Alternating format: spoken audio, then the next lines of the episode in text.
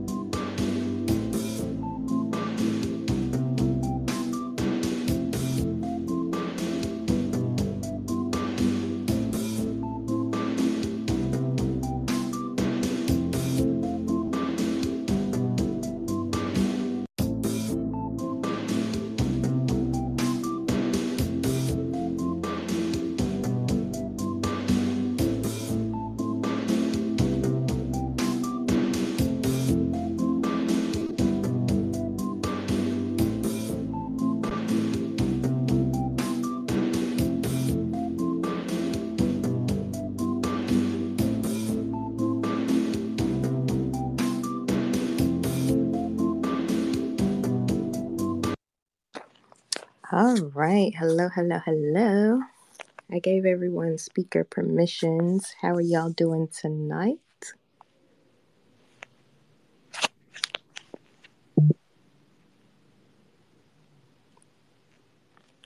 Hello. Can y'all hear me?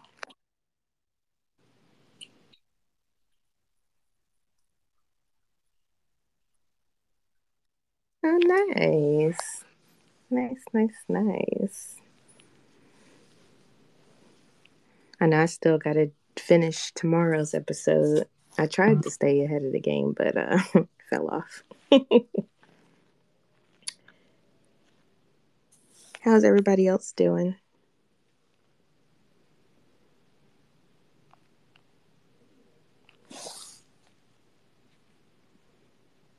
Hello? Can you hear me? Yeah, everybody else are listeners right now. Oh, okay. Hmm. Well, I, I've invited everybody up. So let me send them again. What up? Hey, What up? How How- y'all how art thou? I'm chilling. I'm chilling. Okay, okay. All right, cool beans. So we'll go ahead and get started for the sake of time. Um, this is FinNoir, a space for Black money talks. This is where we get on and talk about um, money topics as it relates to Black folks like us. Um, my name is Tiffany Grant, and I run Money Talk with Tiff, which is a financial education platform. And um, my co-host is Rahkim Sabree. So go ahead, Rahkim. Rahkim Sabree here. As you all know, I cover financial trauma and financial empowerment for people who look like me. And I am the host of the Overcoming Financial Trauma podcast. Oh, perfect. Thank you. And Anthony? Hello, everybody. I am the host of the About That Water podcast, where we help you build strong financial habits. Thank you. And Jonathan?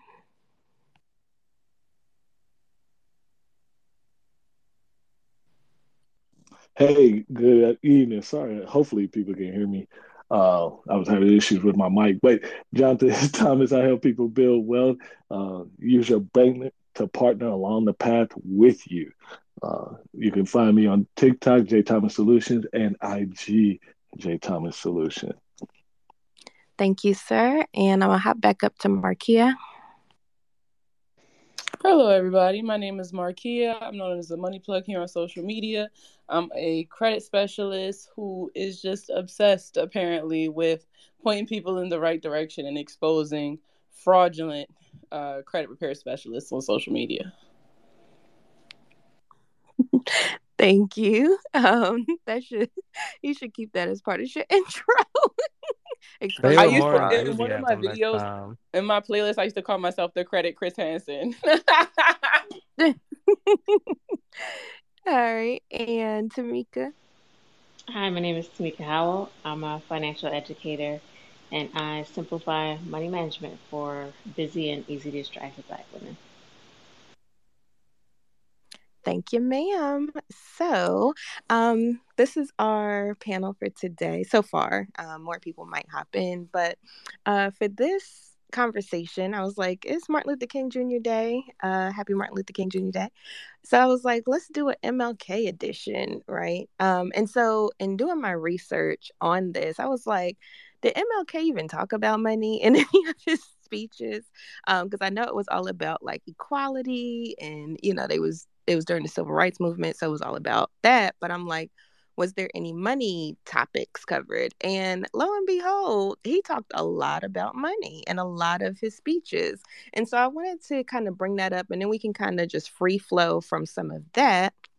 So, one thing I came across was, which we've made this point before and we've talked about it a little bit, um, I think sometime last year, but he talks about in one of his speeches uh, materialism, right? So I'll just name off one of the quotes. I'll say one of the quotes, and um, you all can just give your thoughts on it. So the quote is We do not have to look very far to see the tragic consequences which develop when men worship the mighty, almighty dollar. It causes men to be more concerned about making a living than a life. And I said, Ooh, that was good. but we know he was a preacher. So, um, what are you all's thoughts? Uh, to start us off, I can go ahead and give mine. When I read that, I said, "Ooh, that's a word right there," because, you know, even going into the topic we talked about last week about, um, you know, all the hiring and stuff and needing to move around if you're trying to make moves, now's the time, um, so on and so forth. And a lot of times a lot of time we spend chasing money, chasing making a living versus living a life. And I was just like, you know, that quote really spoke volumes because at the end of the day, are we just chasing like, you know, we all say, "Oh, don't chase the money, don't do this." But are we really doing that like on a daily basis for real? So, um yeah, go ahead, Rahkim. You know, I had to jump up in here uh, so I have mixed feelings on it because while I agree with the sentiment, I think that the words can often and do often get uh kind of twisted to fit whatever the agenda of the person who is quoting Dr. King. In this particular instance, I think those words could be used oppressively um, to discourage people from participating in capitalism, black people specifically, from participating in capitalism as the dominant economic system, which in turn keeps us behind. And so, um, again, feel very strongly about the sentiment around worshiping money and placing money on a pedestal, but also wanting us to be conscious of the money scripts um, that we may have internalized as it relates to um, the often misquoted scripture, money being the root of all evil, and that um, understanding that money is a tool, money in and of itself is not evil. What we choose to do with money could be evil, and certainly um, who we become once we once we acquire that money. So um, I'm gonna leave it there.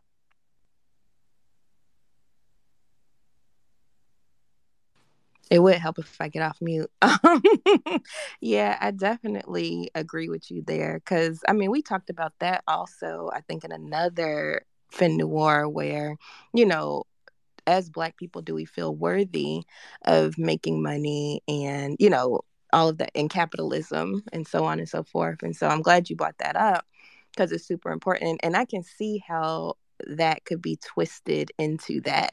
Um, so you made an excellent point. Did anybody else have any thoughts just around that quote or what Rahkim said or what I said? Uh, Anthony? Yeah, just going off of uh, what Rahkim was talking about, um, far as the participation in capitalism, I think that is really important that we also look at um, what we have in front of us. I mean, honestly, I think we all talked about this before. It's like chasing money in in some aspects. It really depends on where you at in in your financial journey.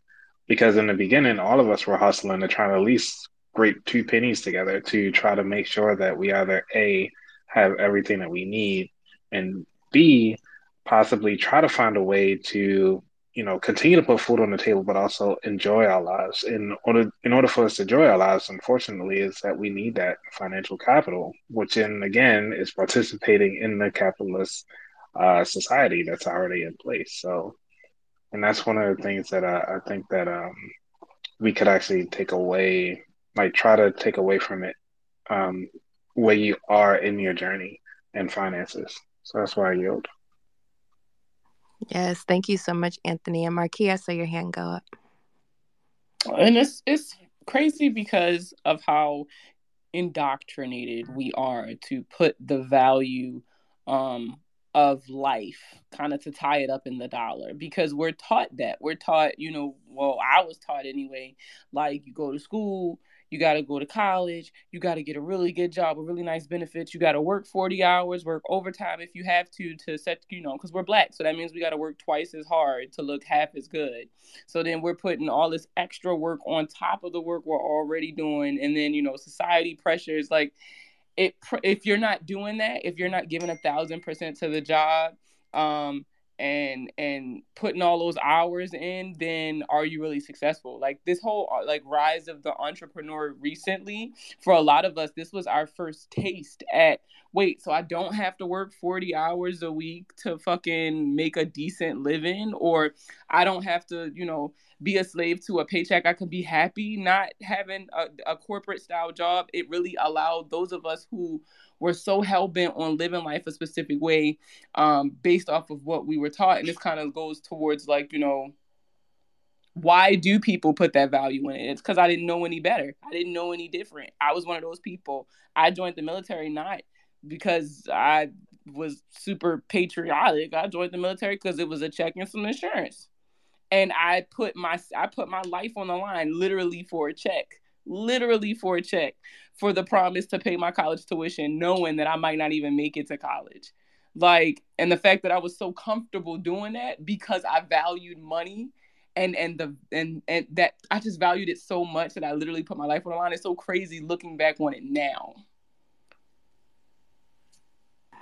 Yeah, that's deep. And like you said, a lot of um, people that go into the military, they don't even think about it like that. So, you know, hindsight 2020. Uh, Jonathan, I think I seen your hand next. Yeah, um, before I get into my point, Markia, it's so interesting that you um, brought that up. Great to hear from you again, sis. Um, that a good college friend of mine, one of my fraternity brothers, I got to meet up with him at Waffle House, and I didn't understand how he went from college to going into the military, and he has a family now and all that. But it boiled down. That was the first thing out of his mind. He was like, never have to worry about health care. He was like, you can have all the money in the world, but he's like, the health care, my kids, my wife. He was like, to know that we're 100% good, it, it's worth it. I'll, I'll make that choice three, four times over. Uh, I thought I, I, it really took me back because I was expecting him to say something like, "Yeah, grew up military." Um, the motivation, his motive, I expected his motivations to be different, uh, and definitely learned something. But to you guys, uh, to your earlier point, um, is when I hear or and I kind of went down a little rabbit hole with Dr. King, um, looking at hey, with someone who had such an impact uh, and a voice was there anything said about money? And some of the stuff that I came up with, much to um, not surprise, well, surprising, was that it's some of this. It's the same message that we all kind of speak about um, now. The keeping up with the Joneses. The uh, can you uh, kind of identify? I know back then he was more. At least my impression was he was trying to get the equality tone. Uh, talked about oppression, talked about um, just moving forward uh, as a people. But one of the things that he came up with in that uh, was, do you ever see people buy cars that they can't even begin to buy in terms of their income? You've seen people riding around in Cadillacs and Chrysler who don't earn enough at that time to buy a good T Model Ford. Uh, economists say live 50 buy a car 50% of your income and yet people make 5000 a year and yet they're buying a car that costs six and some of those same behaviors, like we see that now Uh, but what it translates back in is you wanted to be seen uh, as successful. And until each one of us, we have to determine ultimately what that success is. Uh, because, like you guys said, the whole hustle culture piece, especially in this new mix of generations and everything that it, um, all these CEOs worried that we don't have workers because people aren't buying into the fact that they want to kill themselves to move up the corporate chain. Uh, younger people aren't wanting to enter the workforce, and they're finding ways to live the life or live a different style life without the corporate pace. So how will they in turn keep their businesses sustainable and going forward while uh, retirees are exiting the work- workforce? A lot of these things are coming up like we're in a big what uh, what I would consider one of the biggest crux of culture identity because you have so much that's come out over the last couple years while you've taken our the nation America through uh, what I would consider an identity crisis in the whole COVID nineteen situation. Whether you believe it was on purpose or accident, however it is, suffice to say, you you lock down a scenario with people, and now people coming out with priority shifts, value shifts that don't necessarily align with, again, uh, to Raquel's point, the capitalistic culture. Yes, yes. Thank you. I was over here. I wish y'all could see me just nodding my head so hard. I'm like, it's not video tip. It's not video. All right. Um, I want to go to Camari and then Andre. Happy MLK, everybody. Um, glad to be here. Sorry I was late. Um, my thoughts about MLK are um, kind of interesting. I, the the MLK that they portray now is kind of watered down. Um, you would you would think that everybody loved MLK. Um, the whole black church loved MLK, and that just ain't so. Um, there was a there's an interesting movie called the Ver, I want to say it's the Vernon Johns. I'm trying to think Vernon Johns. It was either Vernon Johns, not Vernon Jordan, Vernon Johns, but the pastor that was right before King in Atlanta, um, kind of mentored him, and he was pro black, pro black business, and King got a lot of of his ideas and a lot of his foundation from him, and is often missed upon. And many people don't realize that Martin kind of moved, right? I mean, he wasn't just stagnant. He, was about equality, but he was always about understanding that money moved the needle, whether it was on the black side or the white side. And I mean, there there are speeches of him out there talking about close down your, your accounts at white at white banks, move your money to black banks, open insurance, life insurance with black life insurance companies, and, you know, again, a lot of that is missed. He was very much pro black. Um, and I, I feel like during these times, that's really, really important to bring, bring up. While he might not be as um, electric as a Malcolm at that time, but all of them moved. They're human beings. So, you know, I, I, I like all parts of Martin. He was very much a thinker but very much pro black um, across the board. So that's all I got.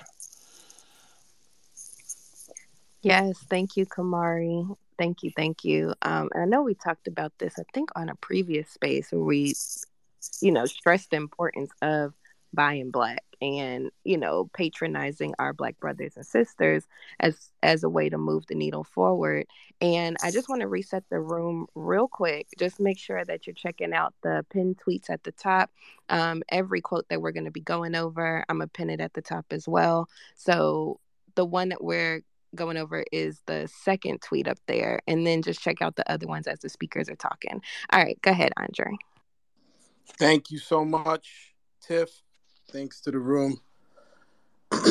this is uh, it's a very special topic to me. Um, I'm a realtor uh, based in New York, so I've seen some of the the horrors that King was fighting against in my time, you know, and you know, the previous speaker, he spoke to, you know, the kind of moment moment that it is now, right?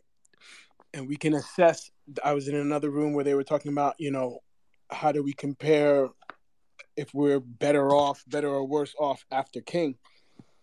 And I realized us as black people, his community really, we we lost his message. We didn't really understand um, fully where he was coming from because they stopped us from from fully getting a grasp of his uh, what made him such a threat, right?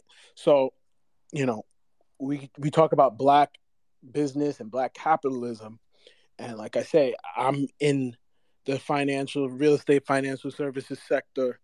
You know, I'm in the thick of it, and I've been incentivized, you know, to evict a single mother of a sick child.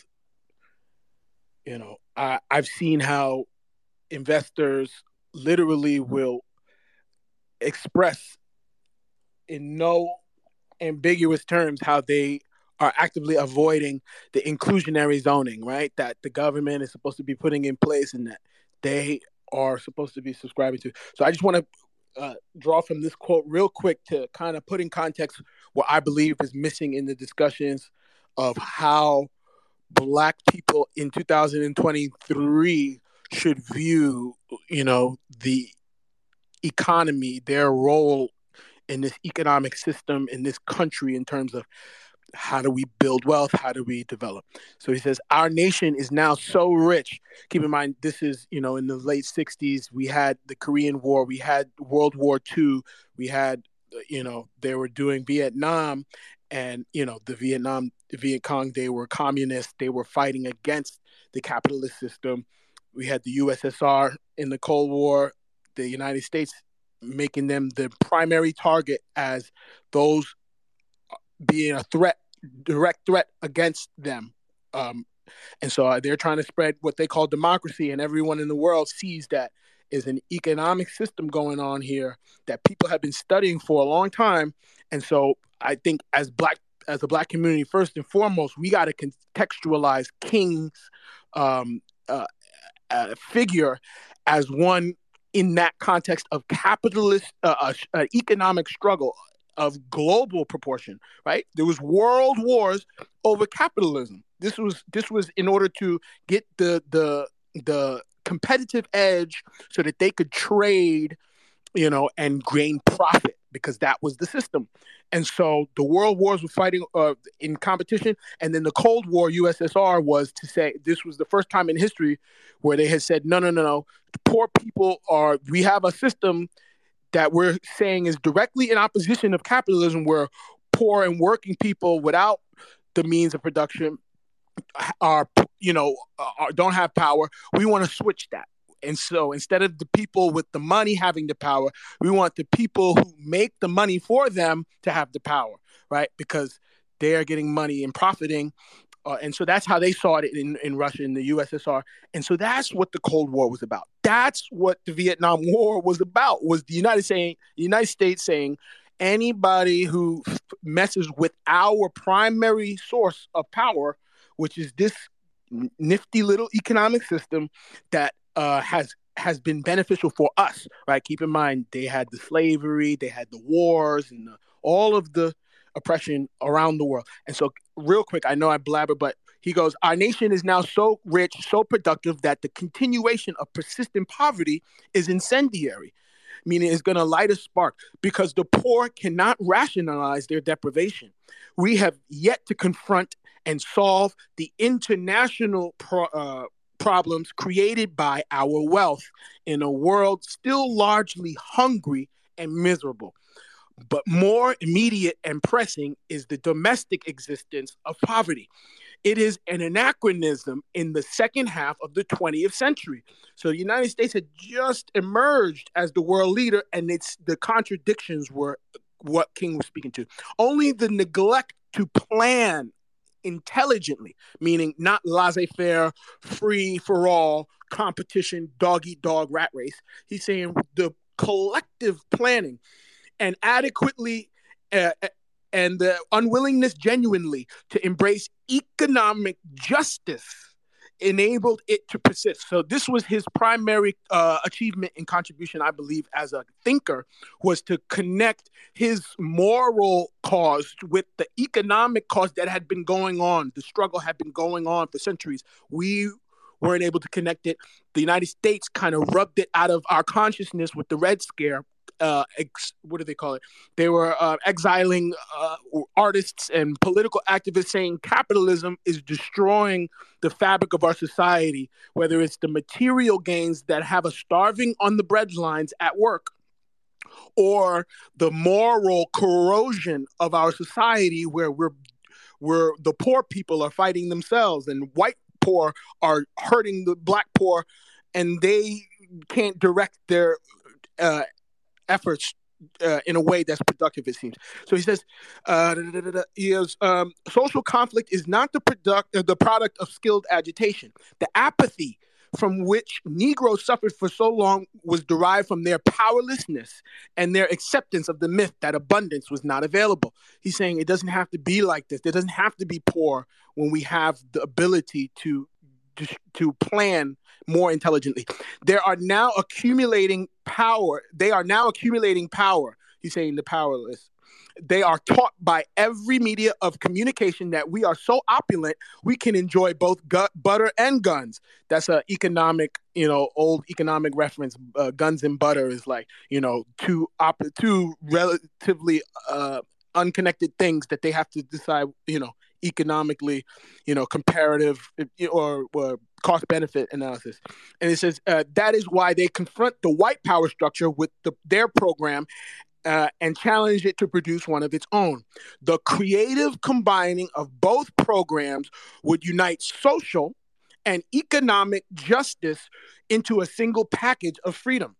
Uh, I, am going to wrap it up here. Uh, he goes, The Negro in 1966 does not issue his challenge in isolation. So it's not black capitalism versus white capitalism.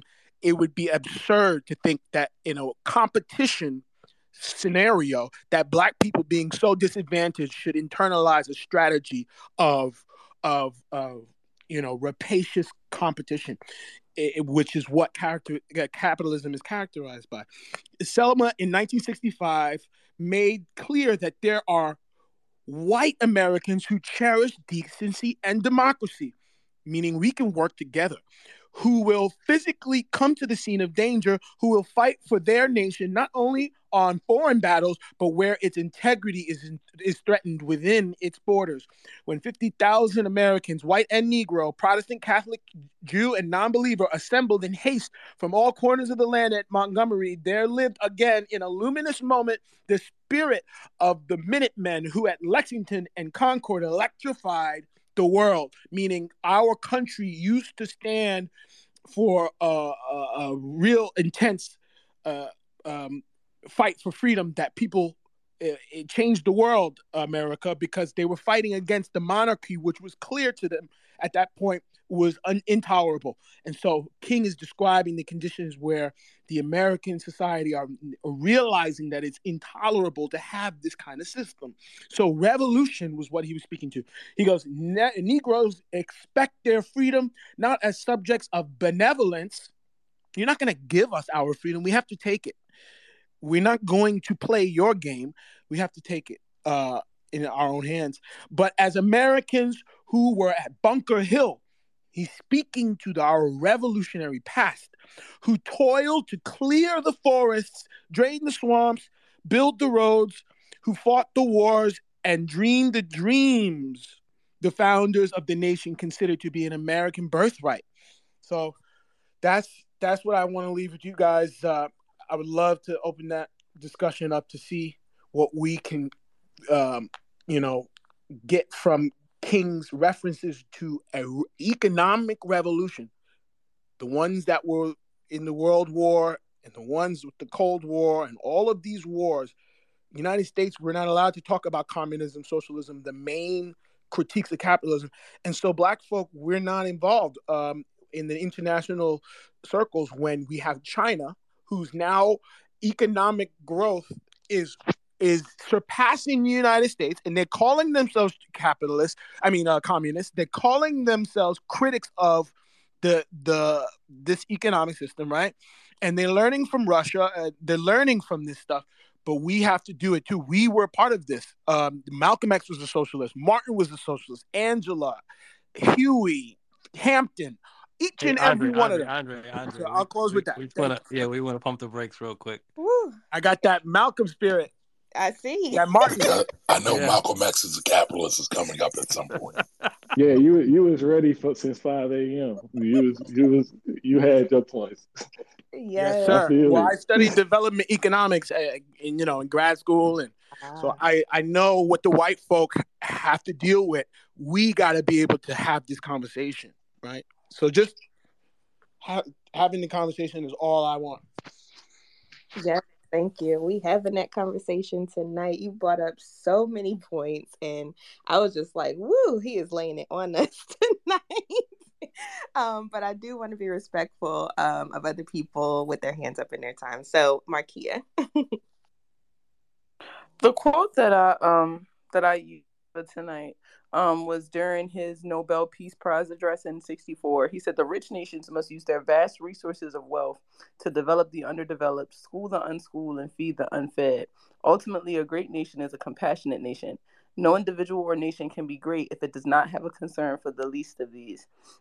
And I always liked that quote because my grandfather used to y- y'all know the, the five percenters? My granddad used to swear up and down he was a five percenter right? And he used to say that a nation doesn't necessarily have to be a country of people. It's just a group of people with a similar mindset. And so for me that quote always meant to me about the village.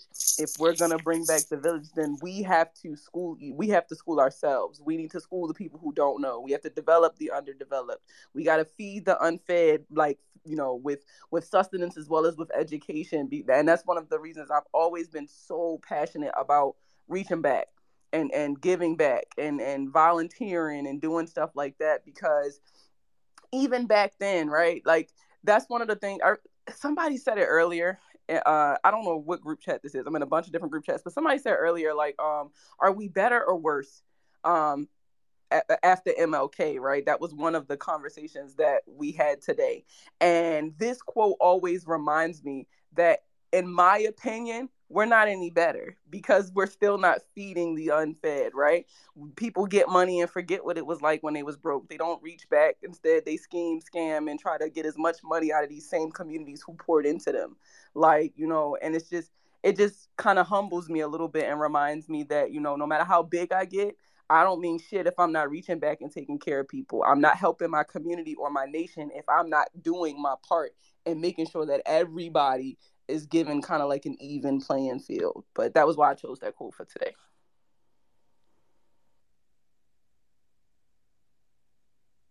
Thank you, Markia. Um, and I want to go to Jonathan. Not um, Markia. We, I, we must be in sync today because uh, I was just I've been digging a lot into the stats, and one of the things that, as you see, obviously we're older. And one of the questions I had while I'm trying to look at data to kind of back it up is are we as all personal finance influencers people who are developing these uh, platforms but also uh, expanding our own financial independence are we adding to the number of african american people with wealth or are we replacing it?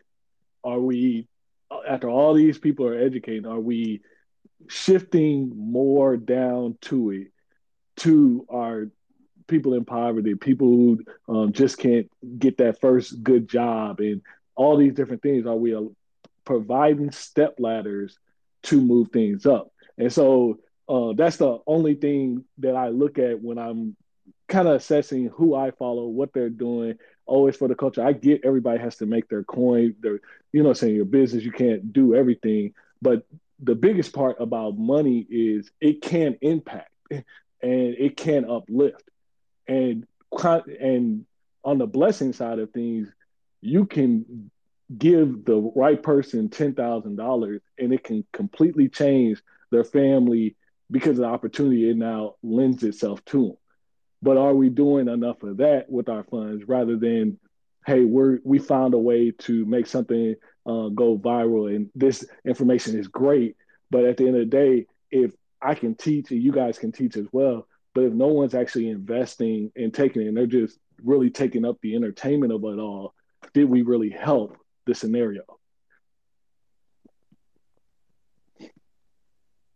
Right, right. And I'm glad you brought that up because that um, goes right into the quote that I just put up, I pinned up on the top.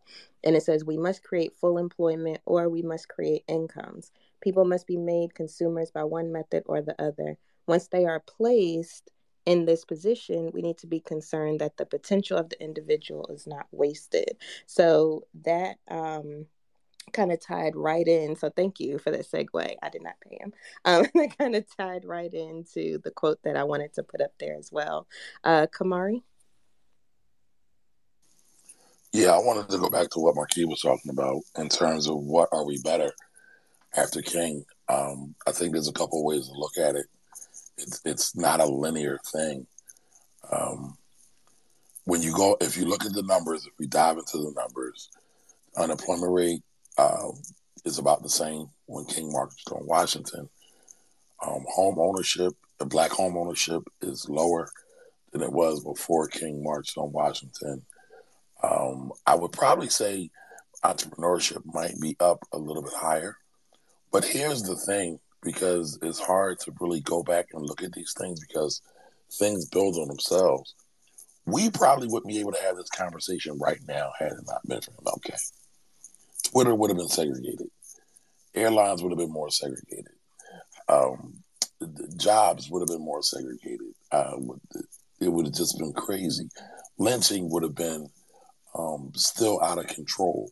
So, in, in one vein, I would say yes, we're doing better, but on another vein, I would say we're also kind of been in limbo.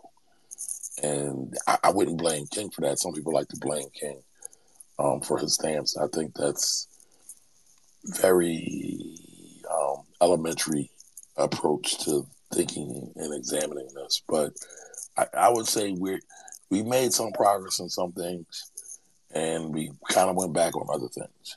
But I think now we have the opportunity. We probably now we had the greatest opportunity we've ever had. Probably had the greatest access to capital we've ever had. The question is now, what are we going to do going forward?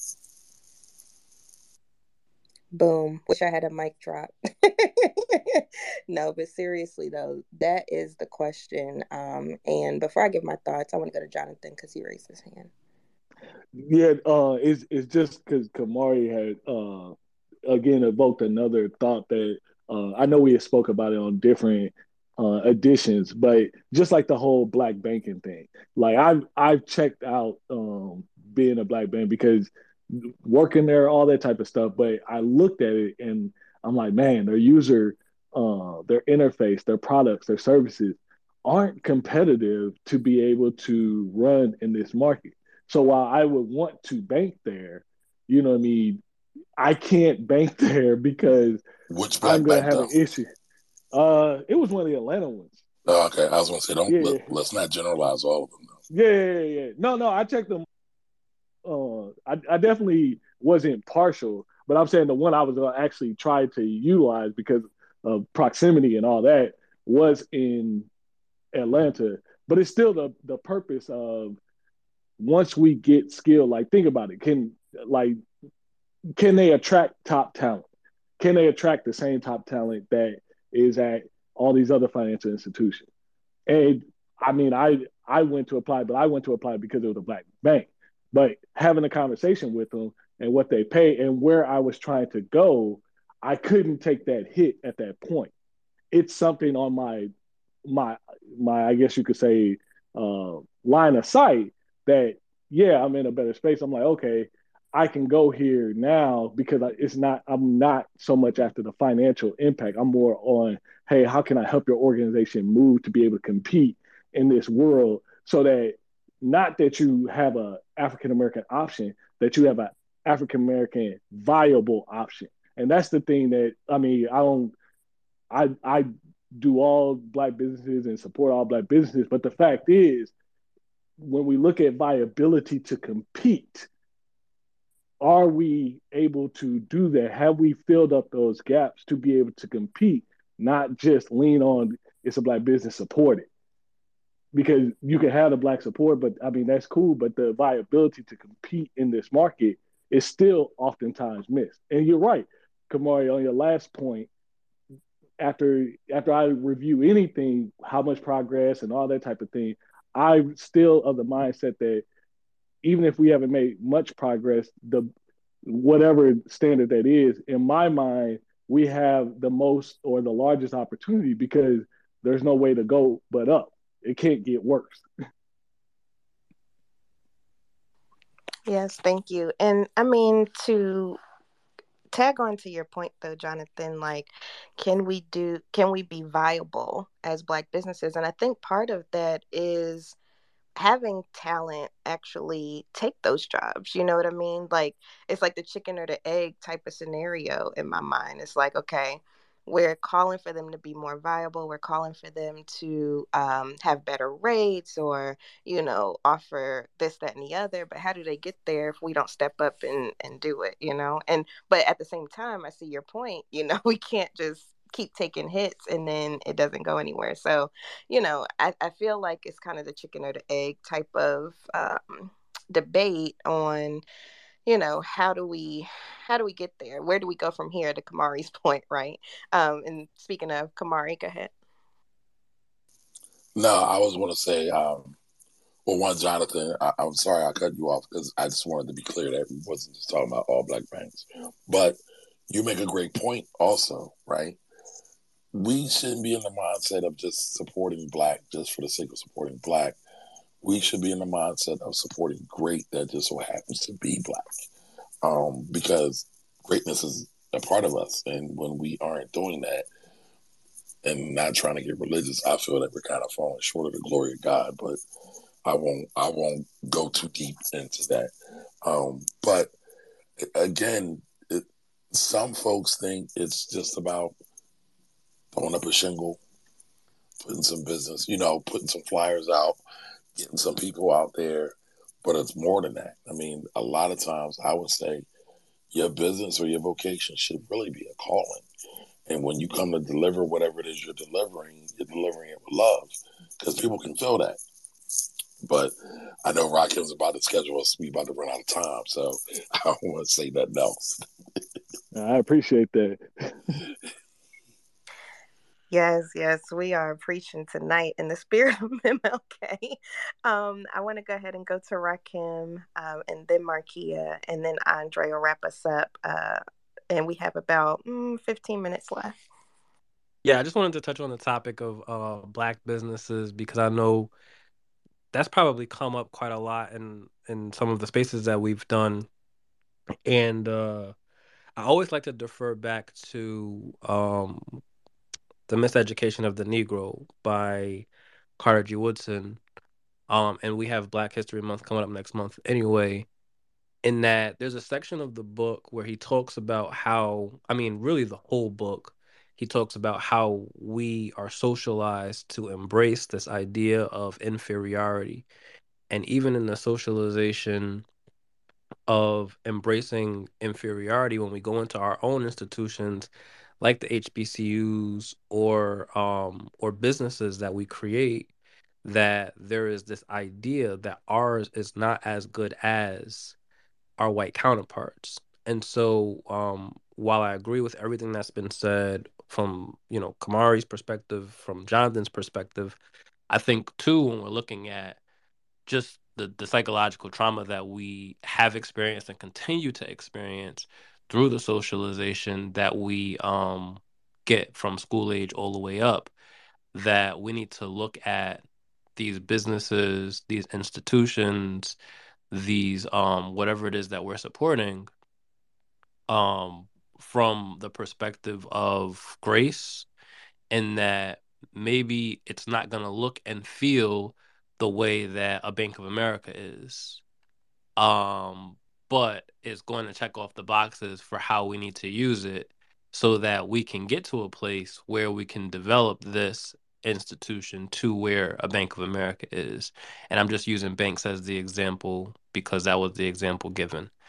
So um that that's oh and then really quickly, um I threw up my tweet from September of last year that got me into a whole lot of trouble about uh, Malcolm X. I said Malcolm X was a capitalist, and this is to an earlier point that was made, and you know I, I'm not opening us up for for dialogue around that particular tweet, but I think when we were talking about um, participating in the system of capitalism, that that was really the sentiment behind sharing that tweet, in that people will recognize the outspoken views, whether they uh, be political or economic or um, a combination of both, without acknowledging that we all have to play this game. And so when we talk about the work that Dr. King has done, particularly around the civil rights movement, and all of the traveling and organizing and protesting and, and, and what have you, we have to also acknowledge that there were dollars that were um, raised, pooled,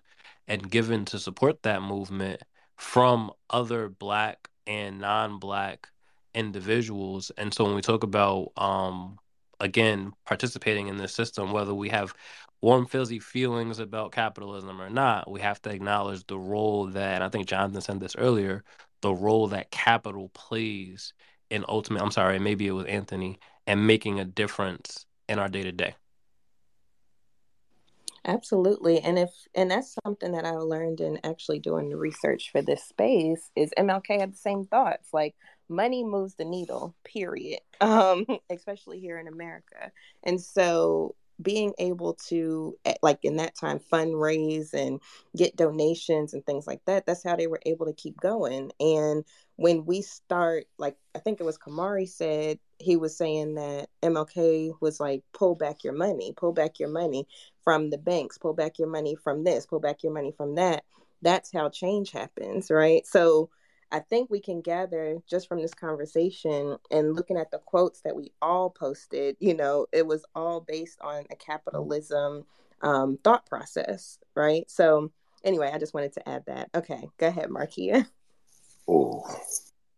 Listening to all, uh, like everybody talk, I, I swear it makes so much sense now because if you think about it, like we were conditioned by like media and most notably with the rise of social media that like oh you should be spending all your money on jewelry and you should be doing this and you should be buying that and you got to be the best looking this and you got to have the BBL and you got to like they put so much emphasis on these material things so that we don't have the money to put together or to donate or to you know collect or to do productive things. And I know somebody said it earlier where they were talking about how um how damn this might not have been the space. Yeah i was in a couple mlk spaces today but um earlier i was having a conversation and they were saying that um it was about how a lot of martin luther king's quotes are often misused in order to manipulate us into doing the opposite of what MLK wanted to do in the first place. For example, when they always talk about how, oh, he wanted desegregation. I mean, he, yeah, he wanted desegregation and blah, blah, blah. But then nobody talks about how, like, after his big famous speech, he walked back a lot of those statements.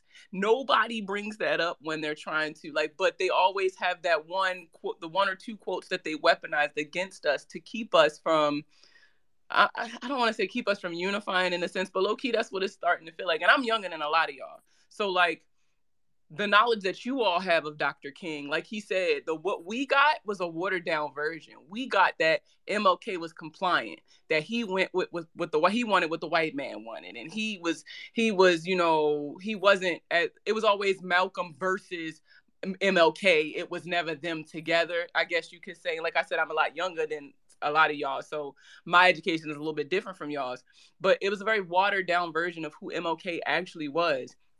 And then they also didn't give us resources to do our own search. So we was taught to take what they told us as gospel.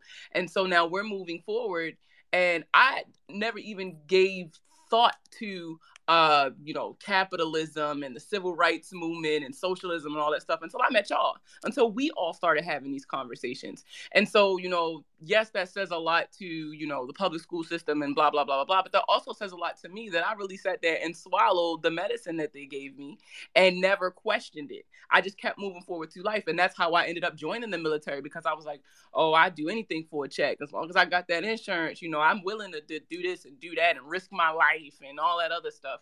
Because I was I never thought to question that way of thinking. I never thought to to even question who was teaching it to me. For me, it was one of those things where it was like it was good enough for my mom, it was good enough for my grandmother, so it was good enough for me. My family, I'm come from a family of people who got one job, stayed there for 20, 25 years and collected a pension.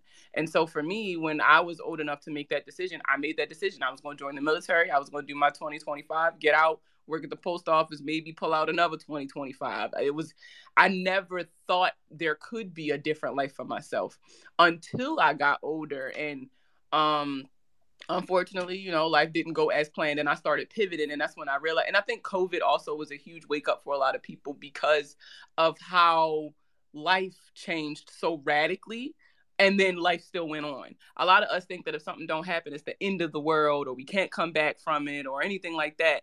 But COVID showed us that not only will can you go through a huge change and come out on the other side, maybe better than what you were before, but the world's still gonna go on. So I don't know. This was a very eye-opening conversation, and Camari, I already know you got a list of books that you can pass on over, Mister. I know everything about history because I probably was there.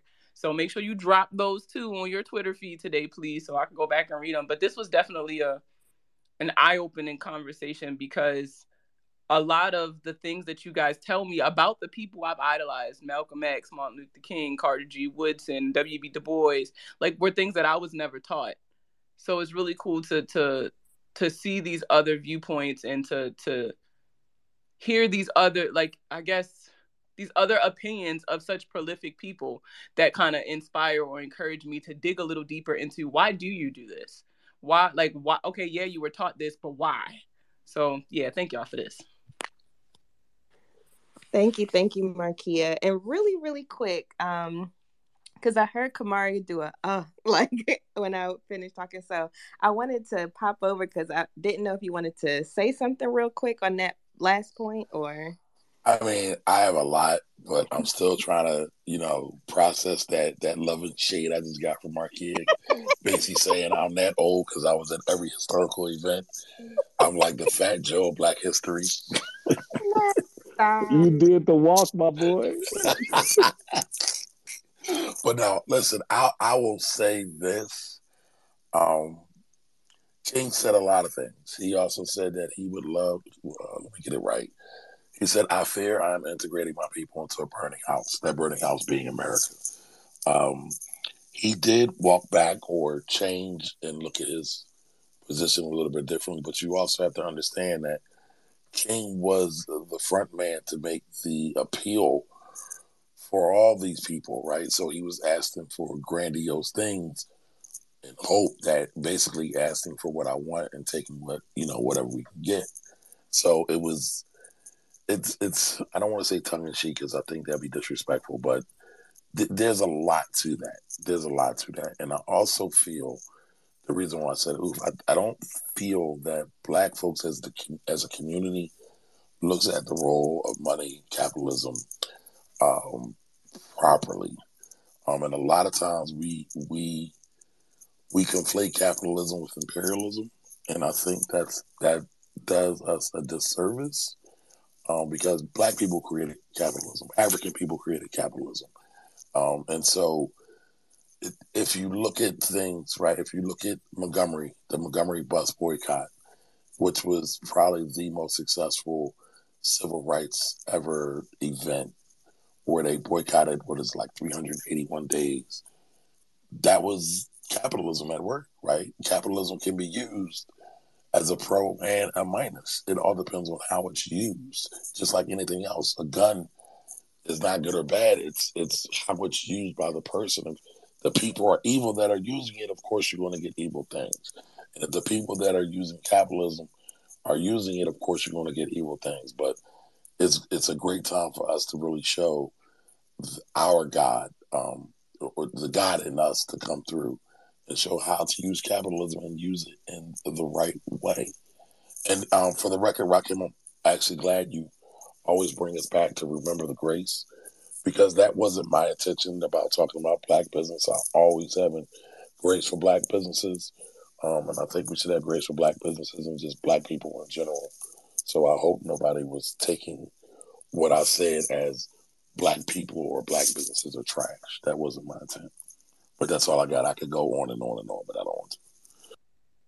Thank you so much, Camari. And with that, we have four minutes left. So I'm going to hop over to Andre because you've been so patiently waiting, then Tamika, and then I'm going to take us home. So each of you give us like a two minute spiel. Thank you so much, Tiff. And thank you guys uh, for your That's time. two minutes. This is great. This is a great room. Uh, so, a few things I wanted to touch on real quick. Let's see if I can do it in two minutes. So, uh, you know, just to push back on the conflating of capitalism and imperialism, I think it's, I, in my opinion, I, I would say it's the, the opposite. People think that, or they they think if they call it imperialism, that is not connected. Um, uh, capitalism is based on competition, right? Profit.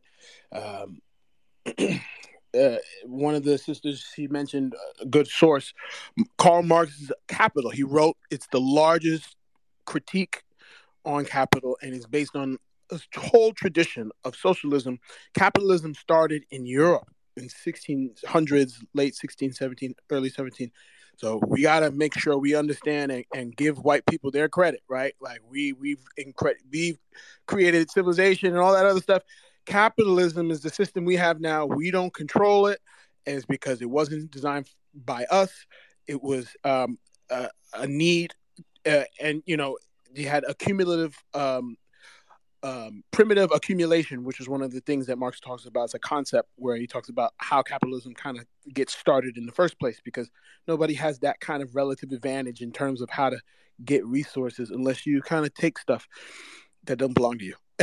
and so, if the he goes, this is about NAIRU, uh, non uh, accelerating interest rate of unemployment. Somebody brought up unemployment, and we want to just look about look at how you know if it's possible that capitalism can be used in a in a way that um, produces the greatest outcome for everybody and whether or not right now that's the case so he says if the federal reserve is committed to not allowing the overall unemployment rate to fall right so just really quick again non-accelerating interest rate of unemployment means it's the interest rate that they want to keep that uh, or it's the unemployment rate uh, that they want to keep um, from going below a certain point because then investment won't be able to afford it because they have to pay wages to people, right? And so we're seeing a lot of unemployment after COVID. You know, the the unemployment.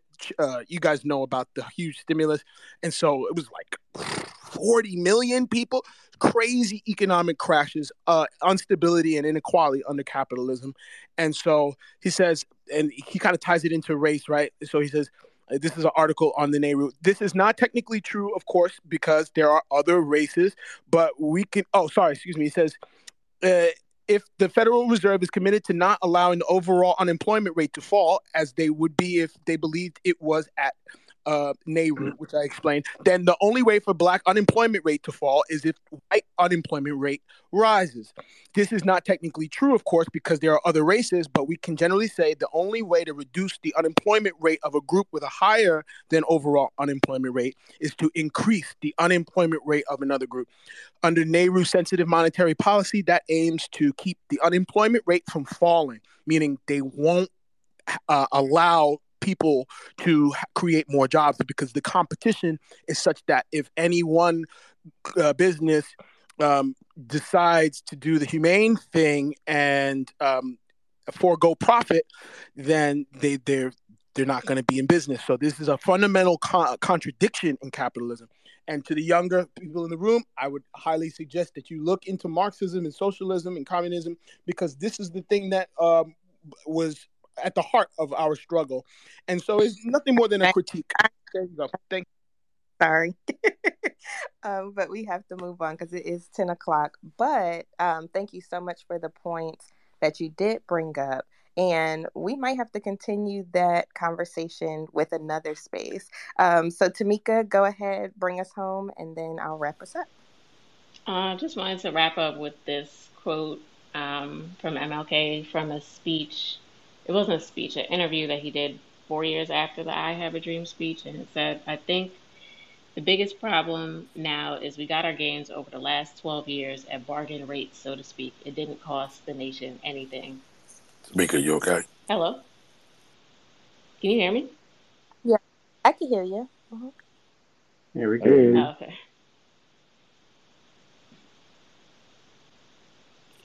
Um, yeah, so I, I just wanted to bring that um, that quote up from that speech because um, he in in that um, interview he just talks about how his views had changed um, from the beginning of the civil rights movement um, and how they evolved um, and stuff like that. But yeah, that's all I wanted to bring up. Yes, thank you for that. And I mean, you know, thinking back to MLK and his various me- messages, um, you know, you have to be mindful that this was a changing time as well. Like, just like we're in changing times, he was in changing times too. And so at the end of the day, you know, he might have said some things at one point, he might have said something else at another point, um, all that stuff. So, you know, just like sometimes our ideas and viewpoints and maybe what we say has to change, you know, his did too. So thank you so much for bringing that up, Tamika. This was an awesome space, and I'm glad we got to talk about MLK um, on this Dr. Martin Luther King Jr. Day and Day of Service. That was one thing that we didn't bring up. Um, and um, I'm glad that you all were able to join. We went over some powerful quotes, and I'm just glad that we were able to have this space. Thank you all so much for joining. Um, if you are in the room, be sure that you follow all the individuals up here because we are living the dream that MLK um, was uh, talking about in his speeches. So we're trying to make it happen, um, and we hope that you all do too. So thank you so much for joining us. And like I said, this is FinNoir, Space for Black Money Talk. It's every Monday at 9 p.m. So we hope to see you next week. Bye. Later, y'all.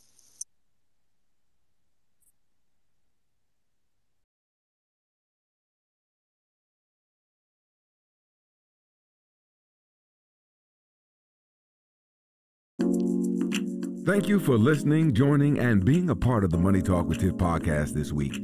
You can check Tiff out every Thursday for a new Money Talk podcast. But if you just can't wait until next week, you can listen to previous podcast episodes at moneytalkwitht.com or follow Tiff on all social media platforms at Money Talk with T. Until next time, spend wise by spending less than you make. A word to the money wise is always sufficient.